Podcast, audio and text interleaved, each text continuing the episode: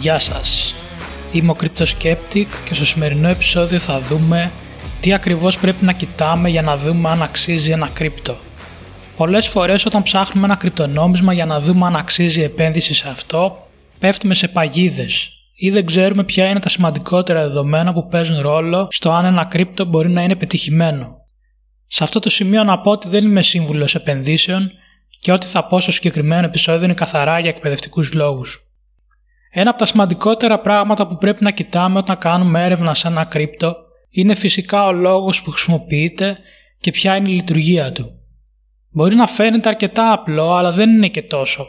Λόγω του ότι η τεχνολογία blockchain είναι δύσκολη στην κατανόηση από ανθρώπους που δεν έχουν κάτσει να ασχοληθούν να μάθουν το πώς λειτουργεί η τεχνολογία, πολλές φορές υπάρχουν περιπτώσεις που μερικά κρυπτονομίσματα δεν έχουν καν λόγο ύπαρξης.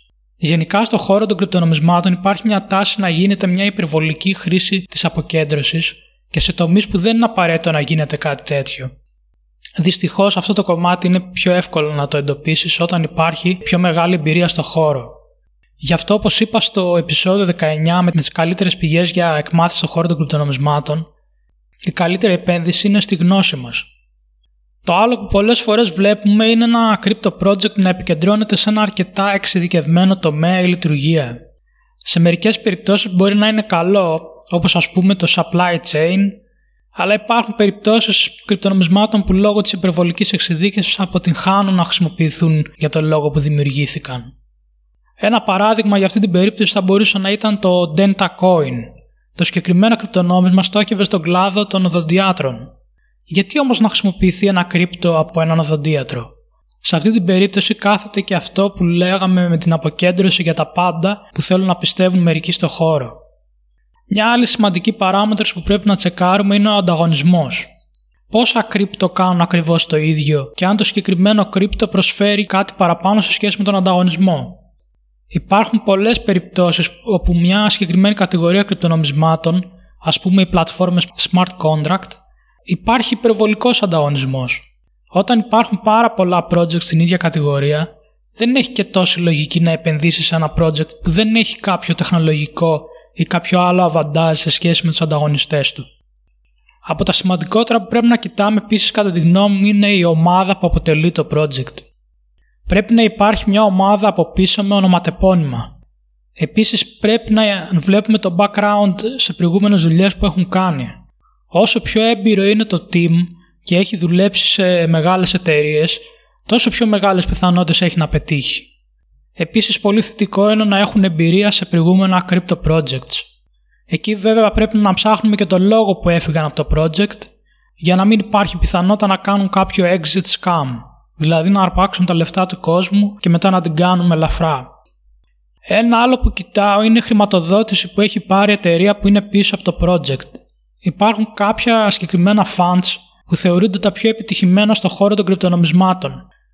Οπότε όταν βλέπω ότι το συγκεκριμένο Venture Capital Fund έχει επενδύσει στο συγκεκριμένο project, δείχνει ότι κάτι σοβαρό υπάρχει από πίσω.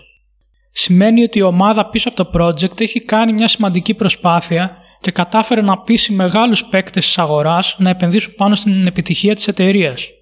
Τα σημαντικότερα funds είναι τα Pandera Capital, Digital Currency Group, Blockchain Capital, Winklevoss Capital, Coinbase Ventures και Binance Labs. Για να δείτε σε ποια project έχουν επενδύσει μπορείτε να, να μπείτε στα επίσημα site τους στην κατηγορία Portfolio. Αλλιώς μπορείτε να ψάξετε το project που θέλετε στο crunchbase.com και από εκεί να δείτε τη χρηματοδότηση που έχει πάρει το project και από ποια VC funds. Πολύ σημαντικό δεδομένο είναι φυσικά και οι συνεργασίες που έχει το project με διάφορες εταιρείες ή οργανισμούς. Αυτό δείχνει ότι υπάρχει πιθανότητα να πετύχει μελλοντικά λόγω της αυξημένης χρήσης που μπορεί να προέρχεται από τέτοιες συνεργασίες.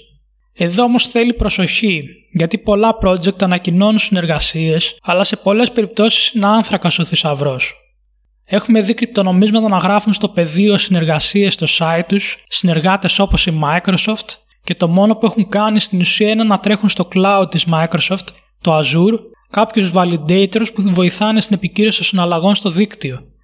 Καμία σχέση δηλαδή με πραγματική συνεργασία με τη Microsoft. Πρέπει να κοιτάτε στο επίσημο site της εταιρείας που υποτίθεται ότι συνεργάζεται με το κρύπτο για να καταλάβετε αν όντως υπάρχει αυτή η συνεργασία. Ένα άλλο κριτήριο για την επιλογή ενός κρυπτονομίσματος είναι και τα tokenomics. Τα tokenomics είναι στοιχεία όπως το circulating supply, total supply, αν υπάρχει όριο στο supply, ο ρυθμός πληθωρισμού και άλλα. Τα συγκεκριμένα δεδομένα είναι περισσότερο για βραχυπρόθεσμο ορίζοντα, αλλά παίζουν ρόλο σε μερικές περιπτώσεις όπως τον αριθμό των κρύπτο που κρατάει η εταιρεία ή το foundation που είναι πίσω από το project. Αν εξαιρέσουμε πολύ ακραίες περιπτώσεις όπως τεράστιο circulating supply, χωρίς όριο στο supply και με πολύ μεγάλο ρυθμό πληθωρισμού, τις περισσότερες φορές αυτά τα στοιχεία δεν είναι και το πρώτο που πρέπει να κοιτάμε αν επενδύουμε μακροπρόθεσμα. Φυσικά, αν υπάρχει πολύ μεγάλος αριθμός κρυπτονομισμάτων στην κατοχή αυτών που έφτιαξαν το project, τότε είναι κακό σημάδι. Ας πούμε όταν πάνω από το 50% τους supply είναι στην κατοχή τους, αυτό σίγουρα δεν δημιουργεί κλίμα εμπιστοσύνης προς την προσπάθεια του συγκεκριμένου project. Οποιαδήποτε στιγμή υπάρχει πιθανότητα οι δημιουργοί του project να πουλήσουν ένα τεράστιο αριθμό των κρύπτο που έχουν στην κατοχή τους και να καταποντήσουν την τιμή. Όταν μιλάμε για μια αγορά που κατά βάση είναι χωρίς έλεγχο, τέτοια φαινόμενα δεν είναι σπάνια. Σε αυτό το σημείο να κάνω ένα μικρό διάλειμμα για να αναφέρω τους τρόπους που μπορείτε να με στηρίξετε αν σας αρέσει το περιεχόμενο του podcast. Όπως θα ξέρετε το podcast δεν έχει διαφημίσεις, υπάρχει δυνατότητα να συμμετάσχετε στο Patreon με μια μικρή χρέωση το μήνα που ξεκινάει με 5 ευρώ. Μπορείτε να έχετε πρόσβαση σε ειδικό περιεχόμενο που θα ανεβαίνει μόνο για αυτούς που είναι εγγεγραμμένοι. Με 5 ευρώ θα έχετε πρόσβαση σε ένα άρθρο που θα ανεβάζω μια φορά το μήνα και θα αναφέρω τρία κρυπτονομίσματα που θεωρώ ότι αξίζουν την προσοχή σας. Θα αναφέρω τους λόγους για τους οποίους πιστεύω ότι θα δουν αύξηση στη συζήτησή τους το επόμενο διάστημα. Υπάρχουν και άλλα πακέτα στο Patreon. Μπείτε στο patreon.com κάθετος crypto pavla skeptic για να δείτε πώς θα υποφεληθείτε κι εσείς από τα πακέτα. Κάποια άλλα δεδομένα που μπορούμε να κοιτάξουμε είναι η υποστήριξη που υπάρχει στα social media για το συγκεκριμένο κρύπτο που ψάχνουμε. Σελίδες όπως το CoinGecko που μπορούμε να μας δείξουν στοιχεία όπως followers στο Twitter, subscribers στο Reddit και μέλη στα επίσημα Telegram groups. Φυσικά τα συγκεκριμένα δεδομένα δεν είναι και τα πιο αξιόπιστα, από την άποψη ότι μερικά projects που είναι αρκετά καλά σε αυτό που κάνουν και δεν απαραίτητο να έχουν μεγάλη υποστήριξη στα social media. Όπως και το αντίθετο, υπάρχουν αρκετές περιπτώσεις με project που είχαν μεγάλη επιτυχία το 2017 και έχουν αρκετή υποστήριξη στα social media και μέχρι σήμερα δεν τα πάνε και πολύ καλά σε αυτό το bull run. Ένα τελευταίο που πρέπει να κοιτάξουμε είναι το πόσο συχνά ανανεώνεται ο κώδικας στο GitHub. Στο github.com ανεβαίνει ο κώδικας για το κάθε crypto project.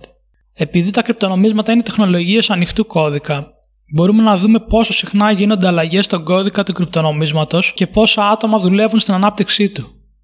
Το μέρος που ανεβαίνει ο κώδικας στο GitHub το βρίσκουμε από τα site που έχουν τις τιμές των κρυπτονομισμάτων όπως το CoinMarketCap, CoinGecko κτλ. Φυσικά, αν βλέπουμε πολύ μικρή κίνηση στο GitHub, με το τελευταίο commit στον κώδικα να ήταν μήνες πριν, δείχνει ότι το project δεν έχει και πολύ μέλλον. Εννοείται ότι αν δεν έχει καν GitHub, δεν αξίζει να ασχοληθούμε περαιτέρω με το συγκεκριμένο κρυπτονόμισμα. Στη σημερινή εποχή δεν υπάρχει σοβαρό κρυπτονόμισμα που να μην έχει ανοιχτό τον κώδικά του. Κλείνοντας, να πούμε ότι πρέπει να πάντα να ψάχνουμε με λεπτομέρεια τις ιστοσελίδες των κρυπτονομισμάτων που μας ενδιαφέρουν και πάντα να ερευνούμε με περισσότερο διαβάζοντας και άλλα άρθρα για να δούμε τι σημαίνουν όλα αυτά που διαβάσαμε στο site του κρυπτονομίσματος. Μόνο αν καταλάβουμε πώς δουλεύουν όλες οι τεχνολογίες πίσω από τα κρυπτονομίσματα μπορούμε να καταλάβουμε αν υπάρχει κάποια σημαντική πιθανότητα να είναι επιτυχημένο το συγκεκριμένο κρυπτονόμισμα στο μέλλον. Αυτό ήταν το τέλος του podcast για σήμερα. Τα λέμε τη Δευτέρα με καινούργιο επεισόδιο. Γεια σας!